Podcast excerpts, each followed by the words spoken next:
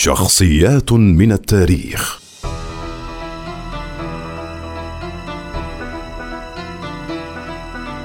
ابن بطوطة. هو محمد بن عبد الله بن عبد الرحمن بن يوسف الطنجي المعروف بابن بطوطة. ولد في مدينة طنجة عام 1304 ودرس في طنجة. وزاول دراسته في فجر حياته لأنه لما شد رحاله كان ابن 22 عاما وفي الوقت نفسه كان قد انتهى من الدراسة.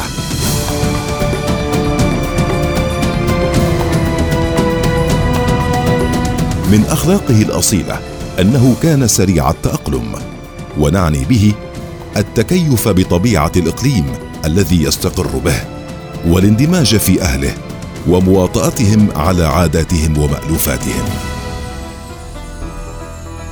رحل ابن بطوطة ثلاث رحلات. أولاهن وهي أطولهن. بدأها في العام 1325 عاد ابن بطوطة راجعا من رحلته الأولى عن طريق سمطرة فالهند فاليمن فبلاد العجم فالعراق فالشام فمصر.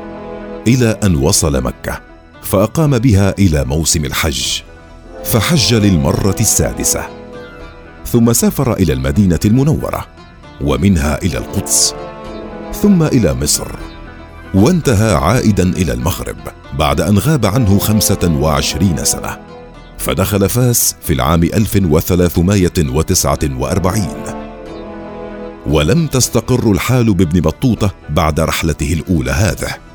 حتى عاد فبدأ رحلته الثانية في مملكة غرناطة بالأندلس.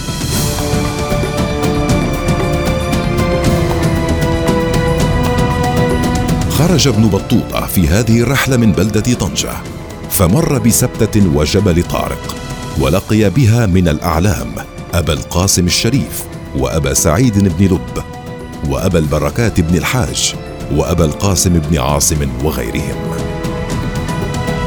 عاد ابن بطوطة ليبدأ رحلته الثالثة إلى بلاد السودان.